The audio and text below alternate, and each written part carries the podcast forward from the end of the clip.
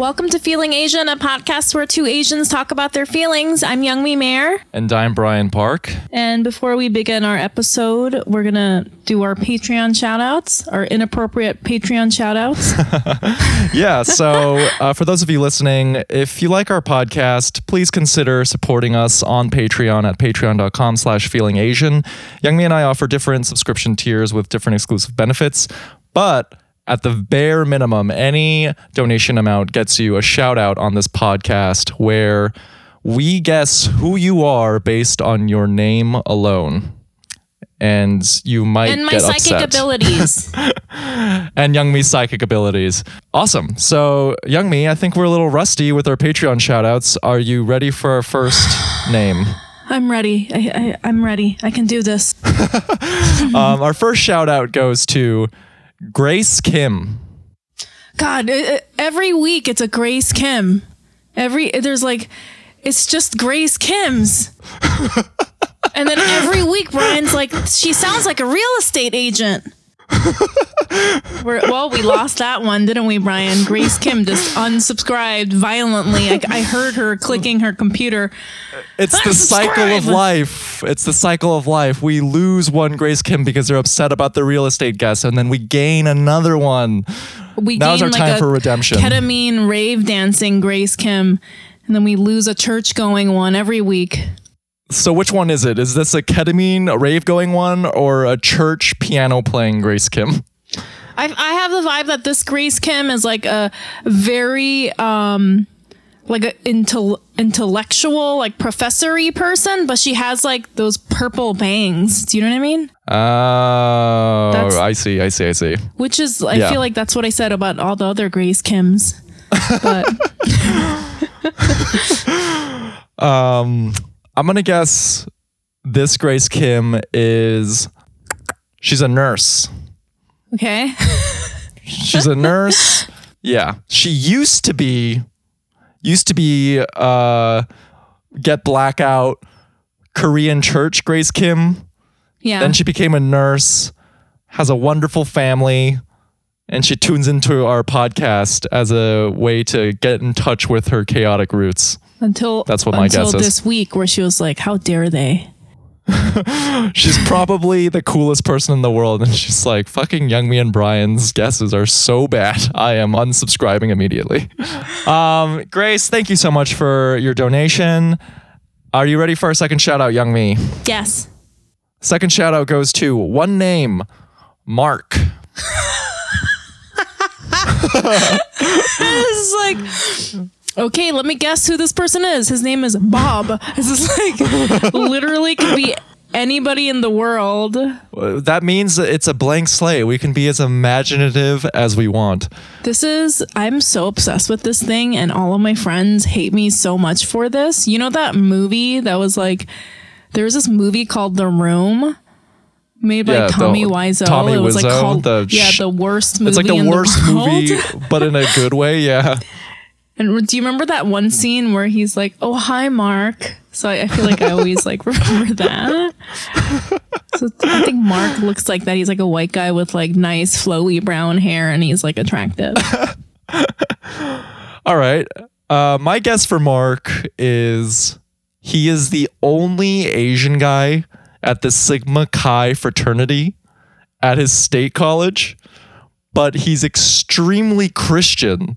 And so he secretly goes to Korean church service Sunday mornings because he doesn't want his white frat bros to know that he does Wait, that. Wait, isn't there... I feel like those two things are not opposing personality traits. Like, you could be in a frat and be very Christian. I feel like those things go hand in hand. But I feel like Am if I you're wrong? the only Asian in an all-white frat, mm. you you just deny your Asian-ness altogether. Right. You're yeah. like, yeah, it's because I got a small dick. I get it. Wow. What's up, Chad? You're saying he's a self-hating Asian? Oh my gosh. I think I just did that. We definitely lost. Hey, I can say that because I used to be and I still am a self-hating. That actually. That is a fact. If this is the first time listening to uh, our podcast, everyone, um, This is what we do. We try to lose Patreon subscribers one by one every episode. All right, we lost oh, Mark for sure. Who's who's the last person? Mark, I I apologize, okay? I am purely just projecting my own insecurities onto you, and uh, let's go with your guess, young me. But thank you I'm for your Mark donation. Mark is a white guy. I don't know any Asian men named Mark, but I don't know. Well, Mark, D M us and let us know. And our last shout out for this episode goes to Elizabeth Chun. I'm getting heavy. I'm getting heavy journalist vibes from Elizabeth Chun. Mm. She's on. She's on. She's on the ground asking the hard hitting questions. Like super smart. Wearing glasses. Was yeah. consistently the top of her class in school, and she will probably win a Pulitzer in the next ten years. I That's my guess like for Elizabeth Chun. Everything we say is just like such a like an Asian stereotype. Like she's good at math. I, I, it's either that or we just alienate our Patreon subscribers by calling them self-hating Asians. we're doing we're doing we're doing the work, I think it's called. Oh my gosh. Um, well, thank you all for subscribing to our Patreon. You probably can't tell by the shout outs, but we really do appreciate you and we love every single one of you. Please forgive us. We've been off our game. We're a little bit rusty with our shout outs. And before we introduce our wonderful guest, which I'm so excited, who I'm so excited to introduce, I just want to say mm-hmm. one thing. Today is Brian's birthday. Oh, Yay. It is. And it's Brian's second birthday in quarantine. That is true. And I just want to say, Brian, happy birthday. Um, you're well into your thirties now. Um, Let's keep this on theme. Please cut deeper. Hurt my feelings even more. And you are the the Aries king, always yelling, but you know... Never, uh, never unjustly. I feel like you you always have like a reason to be angry. uh, this is very on brand, uh, listeners. I'll give you a little peek behind the curtain um, to our wonderful guest who is on the sidelines waiting to be introduced. Young Me uh, introduced me to this guest as a huge tight ass that needs to loosen up. So this is all.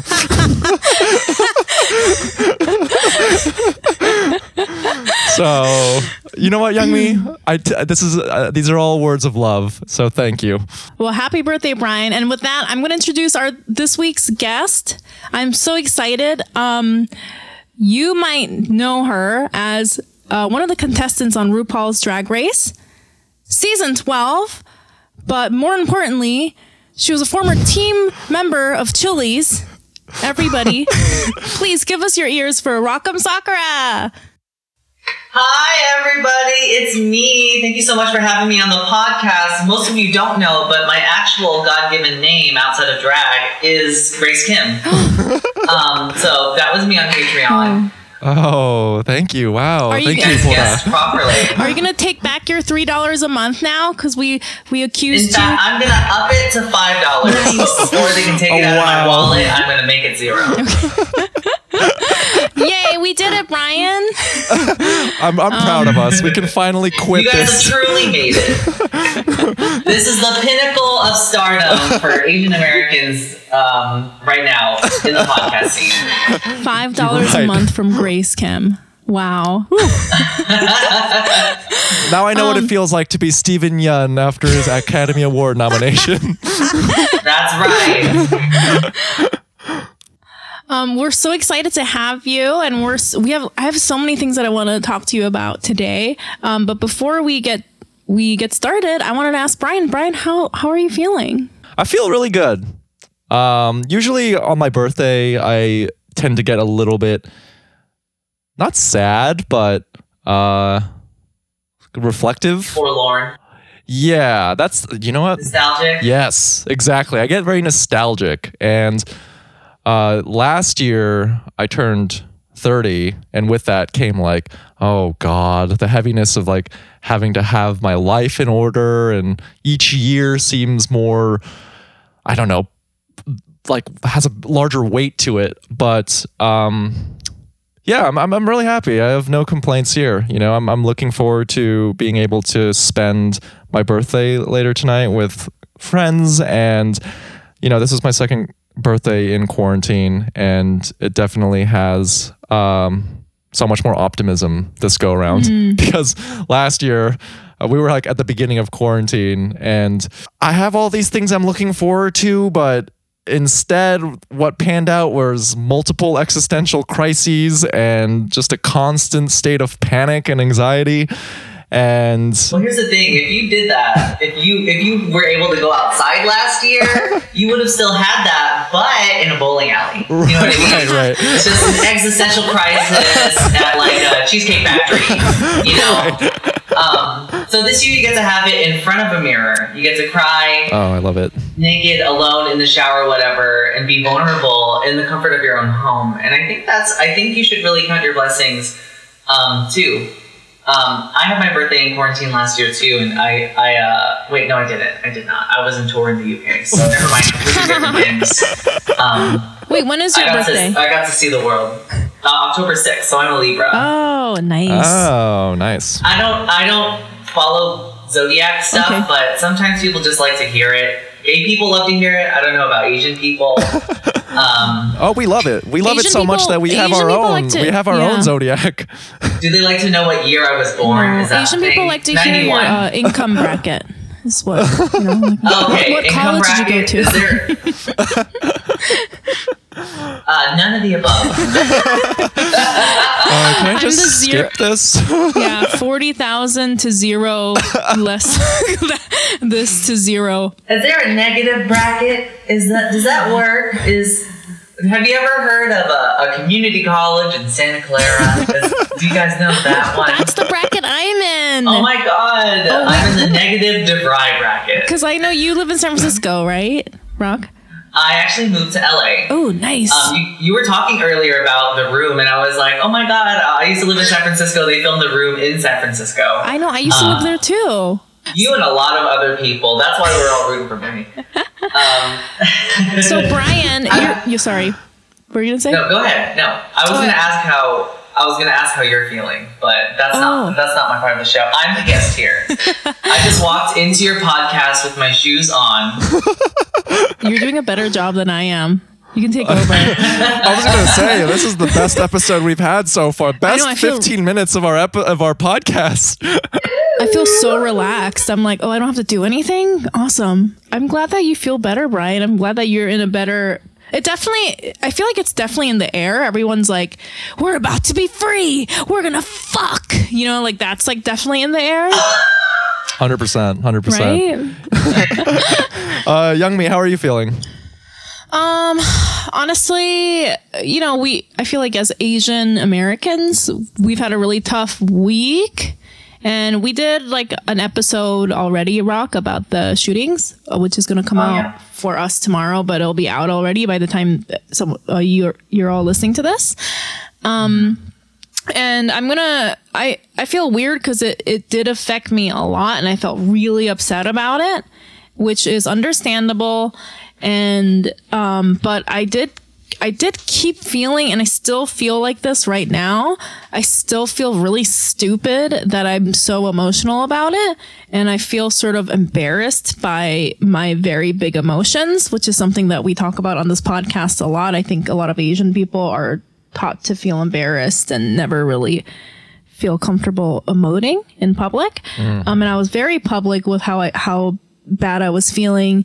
And um, I'm still struggling so much with uh, the the embarrassing feeling of being mm. so openly emotional, like online, and you know, and then but the other side of that is like I really need to speak out because I need, you know, Asian people need to like voice our opinions because that's a big problem in this country. We feel like right we hide everything, and when when some things go wrong, we keep hiding it and pretending everything's okay because we learned that from, you know, our parents. A lot of our parents who are immigrants, and a lot of people who have immigrant parents are not Asian, and they understand that, like, um, right. you know, the resiliency and to push on. But then, you know, we have been doing that for, you know, at this point, over one hundred years, like almost two hundred years in this country, probably longer, and look like it's just getting worse and worse and worse. So part of me is yeah. like, oh, it's so embarrassing to be like upset and angry. And I feel like for but Asian, I feel, yeah.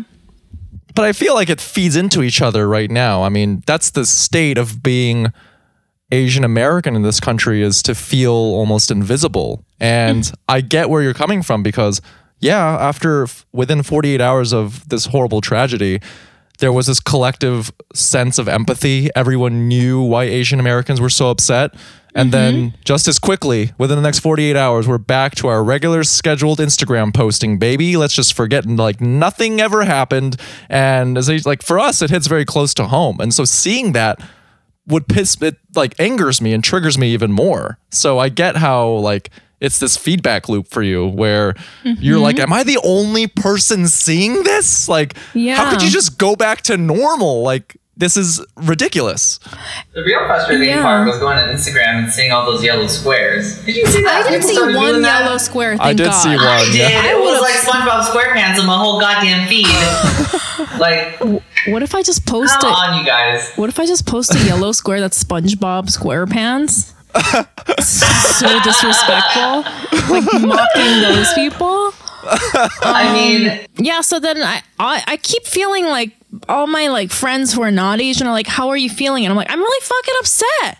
And then I feel yeah. embarrassed yeah. that I said that. And then shouldn't I'm like, "You guys be too?" Yeah, and absolutely, I feel embarrassed yeah. that I said that. And then I also feel like they're gonna judge me for being like this, like whiny. Like, this is all internal, obviously. No one's sa- saying this to me, yeah. but I'm like, oh, they probably yeah. think I'm just like this whiny little like weak ass bitch, because I feel like that's stuff that we hear as like Asian children when we grow up, you know, like stop fucking yeah. crying, you know. Well, um, that's admirable that you um like voice your feelings and are so loud about it, because the yeah. thing is that with the like the model minority mm-hmm. myth, mm-hmm. or like the model minority is like docile Asian, be quiet, yeah. you know, just let the racism happen. And also just Asian people in general are often associated with being that demure, like um like take the abuse, Um, right. like race of people. And the thing is that now people are uncomfortable because we're finally started we're finally starting to speak out against racism. Yeah, yeah. But um, don't you think it's so crazy? Not just with our own community, yeah. but also with like Black Lives Matter too. Mm-hmm. Absolutely. But don't you think it's so crazy that I, I uh, to be honest with you, I am feeling that. I'm like being like, this is fucked up. This is not right. All of you guys say mm-hmm. weird jokes about Asians all the time, and this is fucked up. Right. And I am feeling like this societal like pushback of like, ew, what are you doing? Like that sort of feeling from people. Like, what, right, right. Why, what, why are you talking? We're gonna get that a lot. Yeah. You're gonna get that a lot, yeah, and yeah. that's just one of the things you kind of have to get comfortable with yeah. because we have to make people uncomfortable. Yeah, right. Because if we keep doing that kind of white acceptance, like go ahead, um, make all these jokes about us and small dicks yeah, yeah. and like uh, abacus and all this other shit yeah. and bowing and noodles, whatever. Then um, if we don't voice our distaste for that, then it's going to keep going on. It's going to keep appropriating, and then people are going to think it's it's okay, which it's not, obviously, because right. our community is under threat right now. Yeah. And it's those small types of, I mean, like, I, I don't even call them microaggressions. Mm-hmm. I'm pretty sure they're like macroaggressions. Yeah. yeah. Um, and you know, I just want to say, um, just quickly before I ask you, Rock, how you're feeling, um, this is the, this is the thing that, it's such a baked in part of our society that I'm confused. Like there was this like comedian, I don't know if you, you probably don't follow a lot of comedians. Brian and I uh, have a past in stand up, so we follow a lot of comedians. Oh, because I'm not funny, right? Oh no, no, I'm just like, cause like they're like, yeah, you, know, you know what I mean? They're like, I've never smiled before. Yeah, you're you're just so you're so serious and boring. Um, there's like comedy drama. There's this comedian who tweeted against like Shane Gillis, who's like old news. I, d- I do not want to talk about him right now, but like right. she uh-huh. said something about, oh, you know, like all these fucked up people always say these like anti-Asian jokes, and then look what happens, which is a good point. But then somebody mm-hmm. like went into her tweets, she's a white person, and found mm-hmm. her really racist, anti-Asian racist tweets that she tweeted like right. eight years ago or something, right? Right, right, yeah. right. And then, and then she got canceled, and I was like, oh, okay, all right, uh, but all of you guys say jokes like this in twenty twenty-one. one hundred percent. Like, why are you yeah. canceling this random white woman that tweeted one weird thing about eating cats in twenty twelve when literally I hear every white person making this kind of joke today? Like, for sure. You know yeah. I mean? And yeah. also, too, it's like we're canceling her today for a progressive tweet that she, like, she made a progressive tweet that was trying to help our community. Right. And then before she made a racist tweet, which is kind of like, um, we're kind of ignoring the fact that people can grow and change and be swayed. Absolutely. Yeah. Um, like by the times and by like, like new social norms. And, um, that's where it's like, if she's speaking out against it, regardless of whether or not it's performative allyship, yeah. it's yeah. still, it's, it's still like, uh, allyship in some sense, like to whoever it's reaching out there, yeah. it might even be having a positive, real effect on them. Yeah, that's yeah. So I think it's really important to understand that too. Exactly. Uh, that being said, if she if she tweeted it last last week and then she said it, right? Um, or she said she said it right to like you know her boyfriend and then she tweeted it right there. You know, right. that's a different story. Right, right. Totally. That's, um, I mean, but it, I definitely think that people can grow. Uh, and change. Also, absolutely. I have said some fucked up shit in twenty twelve, probably. I don't remember. I don't think I I don't think I was really tweeting back oh, yeah. then, but I probably said some fucked up shit. I'm gonna I'm gonna be like completely honest. So. I mean, there there was a comedy writer who said like it's a game where if you really wanted to cancel any entertainment figure, just go back to twenty between two thousand eight and twenty twelve and just type the word Asian, and the majority of them have probably at some point said some fucked up shit about Asian people. And yeah, oh, yeah. yeah and well, And yeah. I, and you know we went to that rally, um, the anti-Asian hate rally, and uh, to your point, Rock, like it's just uh, it, it's a, it's a sign of progress, it's a sign of growth, and you know in twenty twelve, like no one was even paying notice or even cared about Asian American issues. We were the yeah. butt of everyone's joke, and now, yeah. you know, even at the rally, it was a little, it was comforting to be around and to see so many allies. And we're having conversations like this where people are realizing yeah. like it's fucked up. It isn't okay to make fun of Asian people in this in this capacity or in this way. And mm-hmm. our experiences are just as valid as any other people's experiences. So yeah, I mean, yeah, it's great. It's it, there's nuance, but you know, I'm I'm optimistic that this is growth. And hopefully, like going forward, we can use our platforms and our voices to keep the yeah. momentum going. I'm really glad that you're optimistic about this growth because I have a growth on my back and I'm kind of not optimistic about it. I, have to, I really have to get that checked out. Oh my God. How are you feeling, Rock? Besides your optimism, I'm well, besides especially like with that everything growth. That's been happening, yeah. especially with everything that's been happening in the last few weeks. I feel good. I feel free. I feel supported. I feel like how Scarlett Johansson feels when she gets an Asian role. You know, I just I feel like that I don't have a care in the world, and nothing's gonna bring me down right now. She, oh, so you're feeling amazing. I want that confidence to just ex- call your agent and be like, you know what? I'm going to take this role and I'm going to go to sleep well tonight without thinking exactly. that there's any repercussions. Like, that Lifetime movie about RuPaul, I want to play RuPaul. that's, that's the kind of balls that I want. She, no, Scar- take that energy and go into twenty twenty-one. ScarJo cannot wait until the RuPaul movie because then she can play Rock M. Sakura or Kim Chi. She's like, well, you know, there's one name in the game and it's me. Speaking of that, people always relate me to Kim Chi. It's ridiculous. Ever okay, since I first started. Oh, we were going to ask you. We oh, you were going to ask me about that? Yep. Well, we yeah. can talk about it now. Um, yeah. Yes, it happens. So, oh, okay, I'm going to pretend like I didn't hear that. I'm like, oh, I feel good. So, Kim Chi. So, for our listeners who aren't familiar, her? who is Kim Chi? Who is Kim Chi? For our listeners who may not be familiar with the RuPaul universe. So, um, for those of you guys that aren't familiar with RuPaul's Drag Race or drag queens in general, Kim Chi is, um, she was one of the top three contestants on season eight of RuPaul's Drag Race, um, which is a competition reality show that has drag queens competing against each other in various challenges, uh, runways, acting challenges, um, design challenges, um, and the winner of the competition gets one hundred thousand dollars. It's a very big... Uh, drag is a very big phenomenon right now, and it's very, um, very much in the public eye.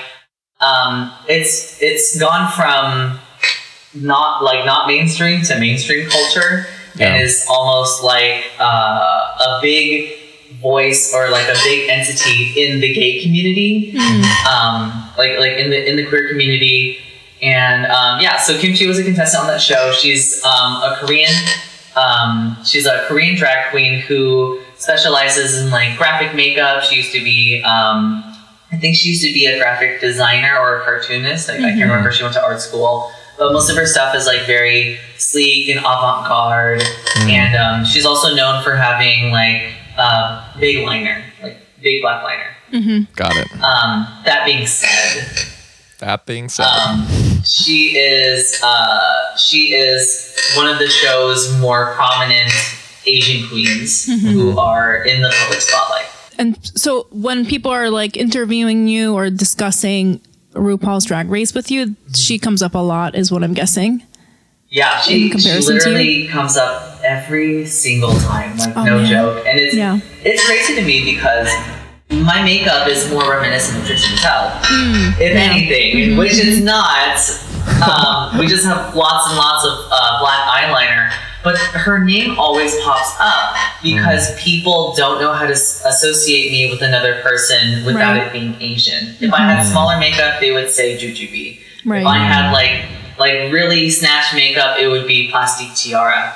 And um, during the first few weeks of me entering the public eye, I would get, oh, she looks like Kim Chi, oh, she looks like Kim Chi. Mm. Every oh. single interview, right. every single post. I kind of, I, I went with it because I get it. I can see it. I get how people are ignorant in that way. Mm-hmm. Right. Um, but it was literally happening every single time. Yeah, it's so annoying. Well, it's like, it, I think what you just said is a really important point. It's like, it's not even that you're denying, maybe there are similarities in like the makeup style, but like what you mm-hmm. said, if it was like more like this, then you would be compared to another Asian person. You know what I mean? Like exactly. it's never, it's never like your own thing. Um, right. It's this thing, especially in the Drag Race fandom, you'll all, when, when people come out, they'll always be compared to another queen unless mm-hmm. you're white. Mm. Um, if you're a black queen, you'll be compared to other pageant black girls. If you're Hispanic, you'll be compared to other Hispanic girls, or you know, and, and, and it's it's so amazing to me that people don't understand that they're doing that. It's like when people try to relate to you when they're like, "Oh, what ethnicity are you? Yeah. Oh, I'm Filipino. Oh, I love lumpia." Yeah, like yeah, yeah. Right, lumpia right, has right. nothing to do with this conversation right now. Yeah. I get that they're also Filipino, but right. I am not a food lady. Right. Um, I feel like it's that same sort of. So, um, yeah. association where people just they don't know how right. to relate to you as yeah. a, a human. Being and a you're like and you're an you, idea first, you, and then you're a human. When you call them out on things like that, like oh, it's weird how all Asian queens are compared to each other. They're like, that's not that's not racist. What? Like they get so like frazzled by that. Then you quiz them and you say, give me three bullet points on why that is not racist. You have thirty minutes. There is a line paper in front of you. I want it um, double spaced, college rule, okay? Um, no, it's like a, it's like the Z-Way thing. Name five Asian people. Yeah, name five Asian people. How many Asian friends do you have right now? Yeah. yeah. Whose name do not end in Lee or Kim. Great. How many Go. Asians do you know not named Grace Kim? Go. Go. Um, Aquafina does not count. Oh, I like everybody that. Knows Aquafina. Go there um, when people are like, "Oh, I'm, oh, I'm Filipino. Oh, do you know lumpia?" It's like, well, the difference between me and lumpia is that that is a food. I am a person. Yeah, you haven't tasted me yet. That's so funny. Yeah, it's like those like subtle um, things about race. You know, we love talking about that on this podcast, obviously. Yeah. But I can see how that gets annoying. Um, so your drag persona. I want to discuss this a little bit um, and ask you what you, you know, like, so you are Filipino, you're Vietnamese. Um, who, uh, so I'm Filipino, Vietnamese, mm-hmm. uh, Chinese, Japanese, French, and German. Oh, wow. Um, you know, colonization. Nice. The Frenchies got in there, huh? The Germans yeah, got that in there. A, you're, yeah, also, you're also there. French, young me. Everybody's joining the colonization I'm party. I'm also part French and German. Young me's also part French.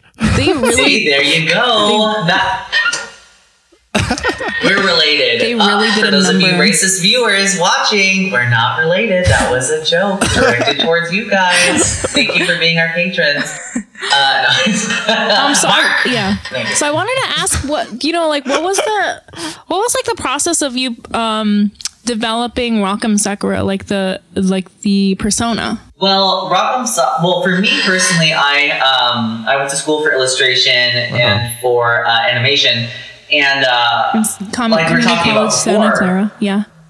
Yeah, exactly. As we were saying before, shouts, maybe shouts. My career didn't manifest exactly into what I wanted it to be, mm-hmm. but I've always wanted, in some sense, to be involved in in like anime or mm-hmm. manga.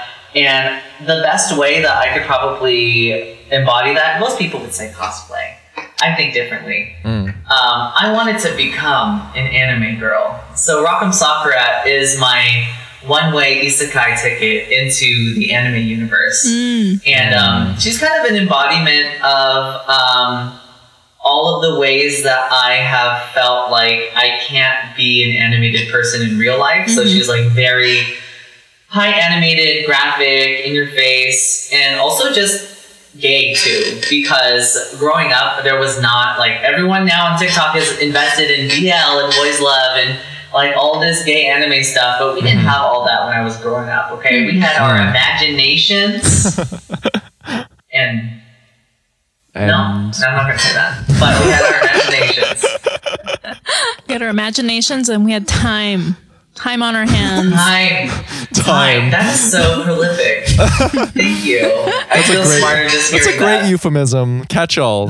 Time. um, do you, has anyone ever... like been weird about the fact that you are not Japanese, or has that, or you know, like does that ever come up at all? Or they ask me if I'm Japanese a lot, and well, I mean, I guess you my, are partially Japanese.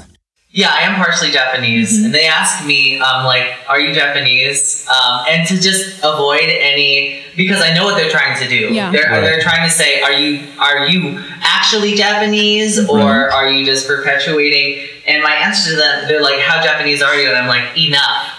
Like, honestly. And yeah. you know what? The people who always do that are always white people. Because they want to be wow. on the right side of social justice. Oh, how interesting. Japanese are you? You want to be on the right person? Side of social justice so much, you're going to cancel a person of color. Yeah. That is such a double-sided racist wow, sword that you do not even know you're finding out. Okay. Yeah, interesting. Um, well, I mean, I, I do get that because I'm biracial. I do get that a little bit. Um, I get that actually a lot now. Recently, I've been right. kind of bombard, bombarded by like a lot from like Asian men, but I think it's because maybe that's like I'm more of a target for like straight cis Asian men. You know what I mean? Because I'm like mm-hmm. straight presenting like cis Asian woman. Um, and right. I do get I do get that a lot. Like.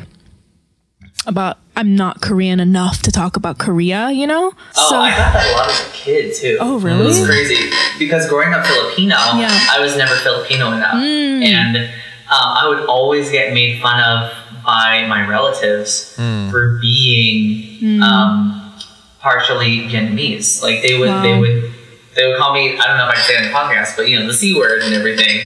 Oh. So, what's the C word? Yeah, can you what? Yeah. But wait, sounds like sink. Okay. Um, but um, it's, I find it really amazing because for me, my perspective as a Filipino and Vietnamese person uh-huh. is that a lot of Filipino people will pick and choose when they want to be Asian and when they want to be Pacific Islander. Mm. Um, mm-hmm. You know what I mean? So it, it for me, growing up with that kind of like, I already have had self-hatred for being gay, and then the Filipino self-hatred kind of came uh, mm. naturally with time, um, thanks to my relatives. So wow. that's why I'm not like running around being like, oh, Filipino pride every time, you know, mm. Filipino mm. people who run around with the flags everywhere. We're like, ah, you eat a Jollibee. um, I'm not like that a lot. Um, I was very ostracized by my family. Right. Um, by like my Filipino side, and I never knew my Vietnamese side. So another mm. thing too with my drag characters, I was raised by television. I was right. raised by television, and kind of the perception that I had of myself as an Asian person did come from Asian cartoons mm. and anime. Right. That's so interesting. I feel like the the thing for people that are like mixed, the role that the your family plays in that mm. and like how you develop your identity is so important. And I feel like we've never really discussed that on the show. Well, it's interesting because I was telling you earlier that I have uh, half-siblings. Right. Mm. Um, all of my siblings are half-siblings, and all of my other siblings are completely um, either Filipino or completely Vietnamese. Mm. So I kind of have this unique identity within my whole family. So I have like a, a very odd uh, relationship with being Asian. Right, right. And um, which was why when I made, I made a tweet earlier this week, I know we're going to talk about it later. Um, I felt it was really important for me to finally say something and speak up about what happened, because before I was like, I don't know if I'm, I was perpetuating that same thing that happens to you, the same thing happens to me. Am I Asian enough mm. to talk on subjects like this? Right. The answer is yes. The answer is yes, because I experienced the Asian American experience um, the same as other people, or like, like differently than other people, but I still experience it. Mm-hmm. Right. So the tweet that you just brought up um, was what was the reason that I initially reached out to you. Um, I don't know if you saw, but I saw your tweet. Now, I think that was the day after the shooting or two days after the shooting. Um, and I, my reaction to when I heard the shooting was sort of similar to yours, which is I have a past where I was involved in sex work. But up yeah. to this day, I've told Brian about this privately, but up to this mm-hmm. day, I never discussed it on the podcast. Um, I never discussed it with most of my friends. I have an ex-husband that we were married for ten years. I never told him. Um, and then my I had a very strong reaction to the shootings where I felt like I really needed to say it out loud. For our listeners who aren't on Twitter, um, Rock, would you mind summarizing what it is that you tweeted and like where that came from? Okay, so um, the day after um, the shooting, uh, I made a tweet, and I thought it was really important that I made this tweet specifically. I thought this was, um, I thought uh, this was an opportunity for me to kind of make a tweet that would um, impact a lot of people, because the, the shooting specifically impacted me, um, especially because it was targeted, like targeted towards Asian sex workers. So I made a tweet that um, basically uh, I came out as a sex worker with my past. You know, it's something that I've been like keeping secret from the public eye. I've been on T V for I've been on T V like a year and a half ago, mm-hmm. and it was something that was weighing on my chest. And mm-hmm. I thought it was really important to come out because people needed to see that um, it, it wasn't just that it was like people that happen to be Asian in, you know, another state or something like that. These are people who were targeted specifically because they were Asian and sex workers. And um, from my perspective, it could have easily been me. It could have easily been someone that you know and love that has not um, disclosed their sex work past. And I really wanted to just, I felt it was important to come out and say it, because um, sometimes you need a face or someone familiar or a public figure to kind of put a put a face to and um, get that perspective. Mm. Um, and I also, in the tweet, I talked a little bit about how I felt like I would be ostracized or blacklisted from future projects mm. because uh, of coming out as a sex worker, because it's so stigmatized in the public. Yeah. Um, I wasn't, and, and, and truly, truly, if you guys haven't seen the, the post, it has had nothing but resounding mm. positivity mm-hmm. around it. I did not expect that fully. I said in the tweet, I'm fully ready to be canceled. Mm. I'm fully ready to like have everyone just not want to talk to me anymore. But I felt like it was really just important to come out and um, to, to say that, you know? Yeah, I mean, I was extremely moved, and you did like state all of your fears, you know, professional fears, um, as a source of the reason why you haven't discussed this previously. But for me, like, I couldn't even really, I don't really even know why I've never talked about it, because I am, you know, um, I don't really fear anything happening to me. You know, yeah. I'm not really in the public eye, obviously, as much as you are, but like, I couldn't really pinpoint what the what I was afraid of, like why I hadn't discussed it. So well, and that's also your prerogative too. Yeah. If you don't need to, like you, you don't need to discuss your sex work past or yeah. disclose it mm-hmm. if you don't have to. Like like honestly, like people people say that all the time. Like why didn't you tell me? Why didn't you tell me? Mm-hmm. And it's like what I disclosed to mm-hmm. you is what I feel comfortable disclosing to you, mm-hmm. and I don't have to disclose everything. Right. right. I li- I don't have to. I don't have to tell you that, like, in the fourth grade, I cut myself and got a scar on my left leg. You know what yeah, I mean? Like, yeah. It's not important. I don't have to say that to you. And um, it's another thing is that people always feel like they own your body. They own the rights to know you, yeah. know all the information. Um, as much as I say you should feel empowered to be candid and talk about your sex work, yeah. you should also feel empowered to let your business be your own business. Yeah. But, like, right. like de- destigmatize sex work. I, I, like... For this being your first time saying it on the podcast, mm-hmm. like, I'm really proud of you. Oh, I mean, I did say it last week, you know, when we recorded, yeah, which is coming out tomorrow. Oh, okay, so, good. yeah, so, yeah, so, um, but I didn't say it until I... S- until this happened, and for some reason, yeah. I had the same reaction that you did. I was like, I need to tell everybody, you know, yeah. for some reason, it really, it makes me feel like, I think there's this uh, idea in this country that sex workers, like the massage parlor, the women that work there are just like these, like, throwaway people that don't speak English, and you make fun of them and you do the happy ending jokes. And mm-hmm. I'm like, that's, you know, they don't deserve that. They're just working no. hard, and we shouldn't they look at yeah. them like that. Yeah. And Absolutely. I think Absolutely. I was like hoping that that humanity would be extended to them. Yeah, I just want to say that what you did is a really brave thing. And I, I totally empathize. And I understand that there's a lot of fear and anxiety that comes with, like, the fucked up societal taboo that comes with sex work. And uh, I'm sure there are people who saw those tweets and saw your message and felt a sense of comfort and um, empowerment through it. And on your end, um, what was that like? Because you said you weren't, you did this because you just had to get it off your chest. You weren't sure how it was oh going God, to be met. Yeah. Eating at me so much, like, literally, like, so, so, so much. When I was on Drag Race, mm-hmm. um, yeah. they were like, uh, I remember RuPaul coming out of the workroom, they didn't show it before, but they were like, oh, you got uh, a lot of muscles. Like, why do you need, um, I heard that you're um, a muscle queen. Like, uh, why, yeah. why do you present this way? And I wanted to say, because I touch weenies, and it helps me touch more weenies and make more money. Yeah. Um, but I couldn't say that. So uh, I was like, I said something, so I was like, so that I can present myself as, like, a good-looking man, just like you, RuPaul. And I remember saying that, and I was like, it's because I've touched weenies. It's because I'm a weenie sucker. Um, I just wanted to scream that. Um, but I couldn't. So, um, right, right. And, and it was one of those things where it's like I was distancing myself as a person and as a performer away from yeah. my sex life mm. because yeah. I was so, I was honestly, I was so afraid that if people even thought about me in a sexual way or related to me mm. in, in that sort of way, that it would reveal the past and how I get outed or something. Um, mm. That it was going to take all these opportunities that I had worked so hard for with something that was a necessity in order mm. to get me here. Do you know what I'm saying? Yeah. Mm-hmm. Absolutely, like, yeah.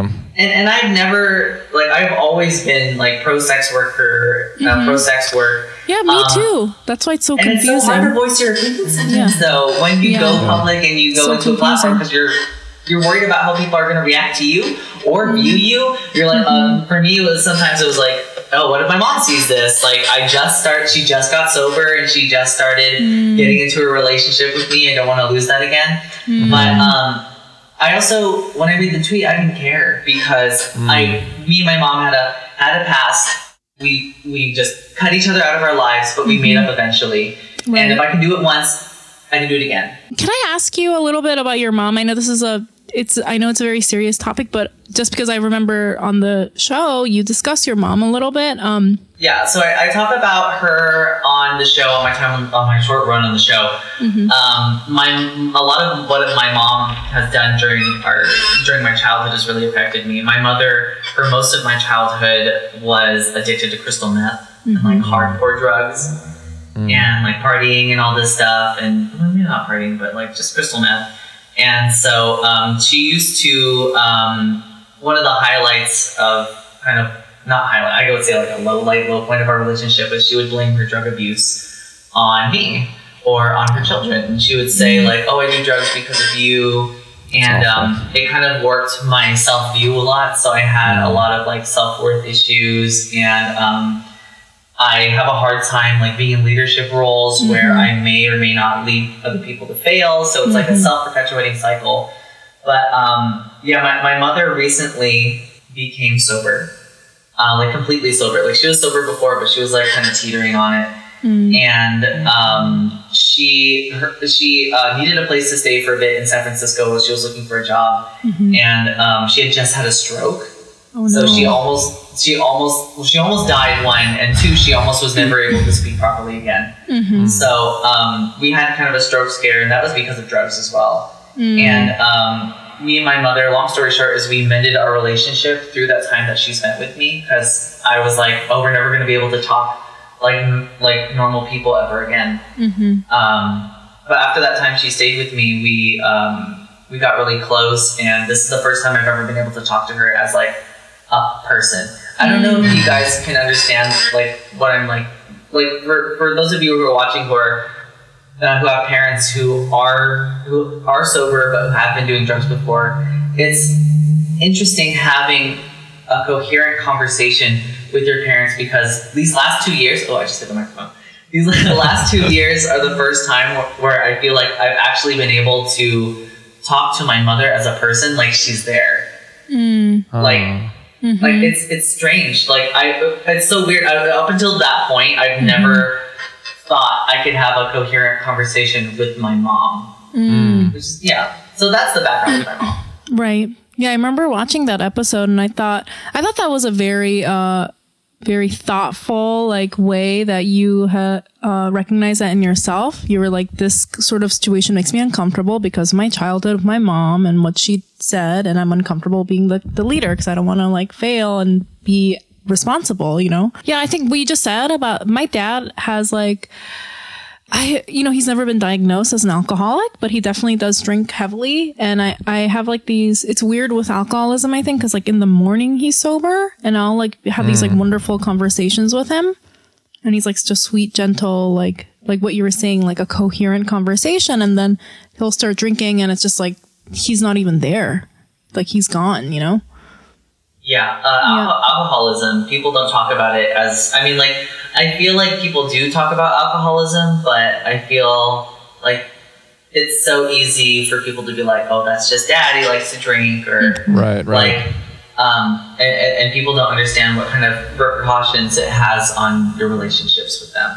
Yeah. Um, most of the time, it's because the alcohol's winning, or, you know, the drugs are winning. I was going to say, I think your story and your personality, for me, I just see, not to sound like the Joy Luck Club or something, but I just feel like what I'm hearing is like the resiliency of, you know, Asian Americans, and coming from, you know, like our parents who are immigrants. And like, I don't know if your mom or dad are, were immigrants. My mom just came from the Philippines. Right. Mm. And my dad also just came from Vietnam. Right, right. So they're both. Yeah.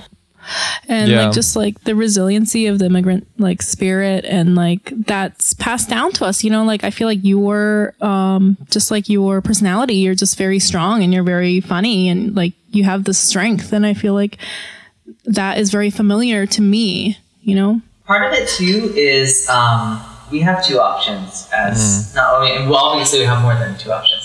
But um, for me, it's like, I feel like we have two options as Asian Americans, or growing up with Asian parents. We have the path of being docile mm. and going with the system that's presented in front of us. I did not grow up in an ideal living situation. So everything that I was taught about being docile and going with the system got thrown out the window, especially with being gay too. Mm. It was, um, it turned into a kind of message to me growing up, um, my parents' upbringing, and like, here's the thing, I've learned a lot from my parents. Yeah. I learned as much as they were not there for me, and they were not coherent, and they were like high all the time. I learned a lot, and I learned a lot about resiliency, and I learned a lot about determination. Mm. Yeah. And that's something that we can take like as Asian Americans too. Like we cannot be, we can't just take this system that has been put in front of us. We can't be the model minority, you know? Right. Mm-hmm. But it's funny because sometimes the resilience, I have to be honest, um, it doesn't feel like it manifests until you're older, until you can understand and compartmentalize. Because mm. until now, I didn't realize I was perpetuating this kind of docile, kind of go with everything mm. mentality when it came to like speaking about the shootings. I felt, I felt guilty and I felt selfish, and I was like, do I speak on this? And that those are things we have to unlearn. Right, right, right.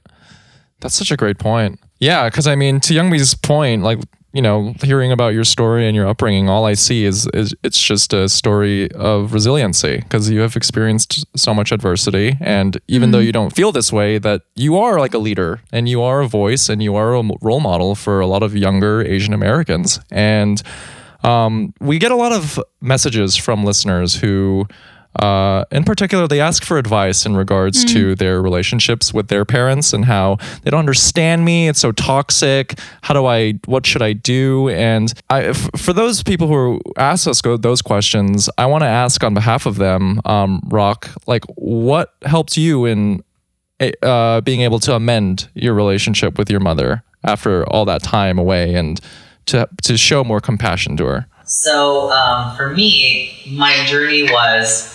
as a gay person especially, you know, I left the house when I was fifteen and I was homeless for about a year. Yeah. So mm. um, I kind of was just like, I don't need, I don't need this. I don't need your rules. I don't care mm. how, like, not not your rules, but I don't need like um, this type of lifestyle. And um, I cut my mom out of my life. Let's say I was sixteen. I cut my mom out of my life for like maybe four or five years. Wow. And um, when I finally started to Uh, get into a relationship with her, it was always toxic. It was yeah. always like, oh, give me money. Mm. Oh, you're you're my son. Do what I say. Yeah. And it's like mm. these things that, um, especially like parents just don't understand that like, I'm not your, I'm not going to be your kid and you can't tell me what to do mm-hmm. forever. Mm-hmm. Mm-hmm. Um, so I cut my mom out of my life again. Mm.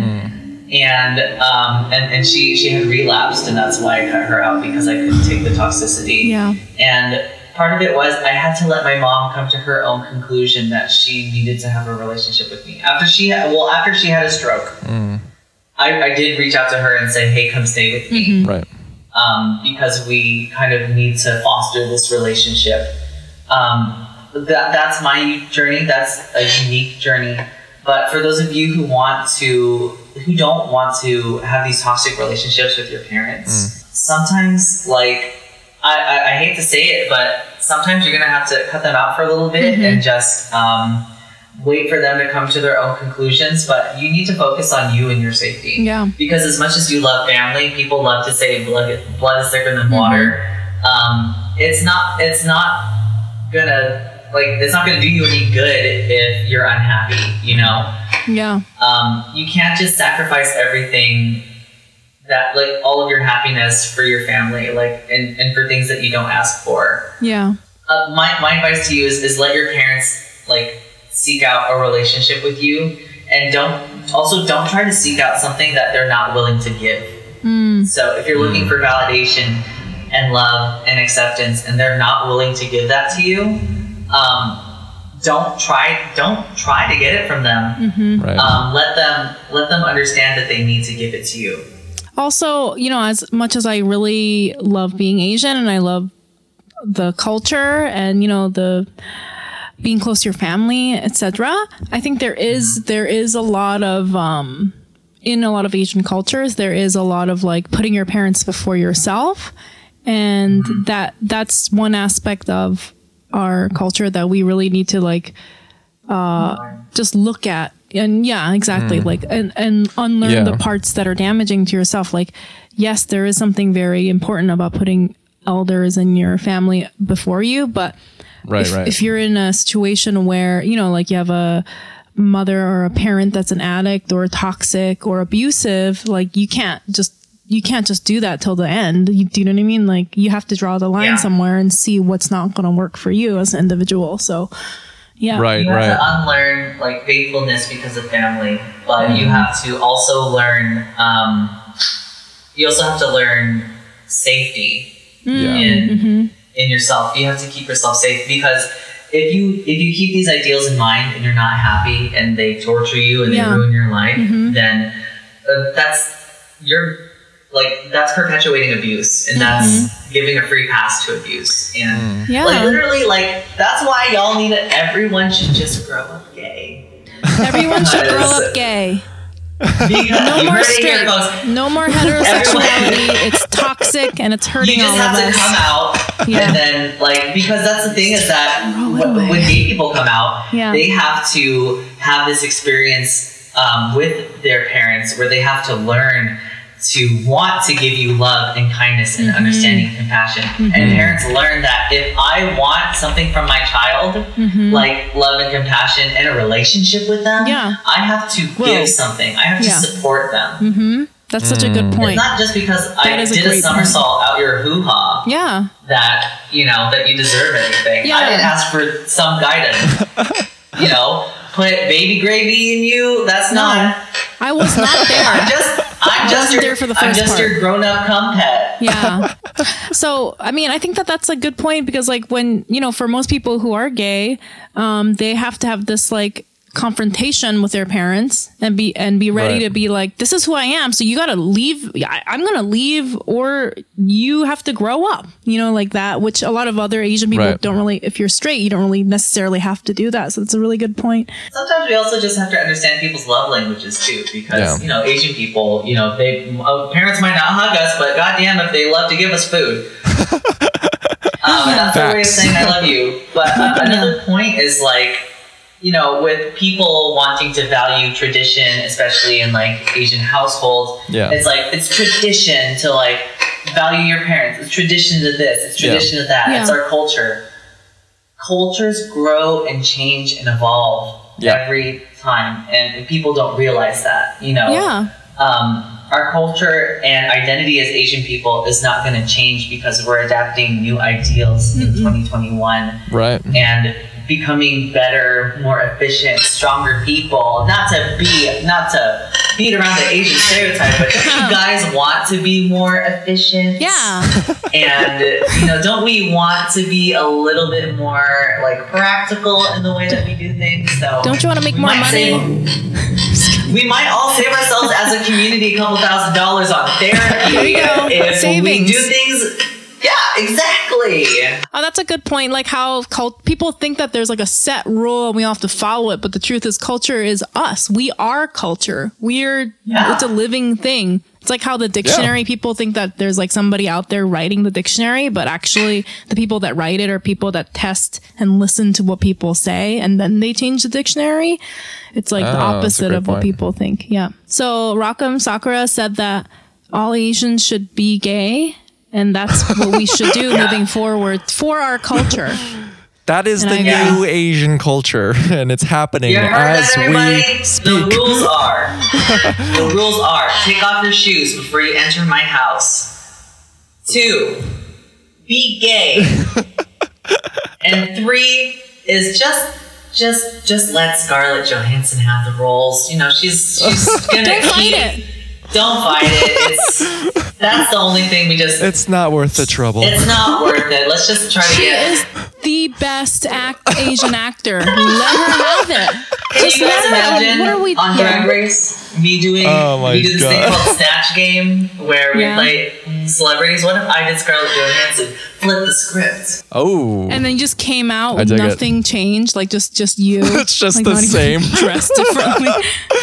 Rock, thank you so much for joining us on this podcast and uh, being so vulnerable with us. And, you know, before we let you go, what is something that you're proud of? My fifteen-inch cock. No. Um, I would have to say uh, there's something that I'm really proud of. It's... um. I think, uh, especially with everything now, I'd say it's my freedom to talk about um, everything in my life right now. I'm very, uh, very, very proud of that right now, of being candid and open with my past. And um, it's it's something that I, for a long time, have wanted to have pride in. Mm-hmm. So um, besides that, my fifteen-inch rainbow dildo collection in my room, you know... Those two things, you know, it's, I, I can never tell which one's number one, but I think the, the first one rather than the latter. It's neck and neck. Neck and neck. There we go. Well, thank you so much for joining us. That was so great. I'm so excited. Um, and I'm just very um, honored and thankful that you ta- you were, you know, willing to talk about all these things, because a lot of them were very difficult things. And I know that some of those topics that we discussed today have been, you know, weighing heavily on you, like you said. And it was such a great conversation. And I'm sure that, you know, a lot of people are going to hear your story and be very inspired. So thank you so much for being here. Where where can our listeners find you and your work, Rock? Oh, thank you. I'm um, glad this question is unprovoked. Uh, if you guys want to support me on uh, social medias, it's at Rock M. Sakura on Twitter, Instagram, and I also have a YouTube channel where I do makeup recreations, mukbangs, all this other debauchery. I just like eating and farting, putting on makeup. And I'm also on TikTok, which is at Rock M. Sakura too. That's where I post all my bullshit stuff with stuff that like is really bad, and I really encourage you to go watch it because it's it's not good, but you'll follow. You'll you'll it's see. It's like The Room. The Room. Exactly. I'm the Tommy Wiseau of our season, girl. Girl. Okay.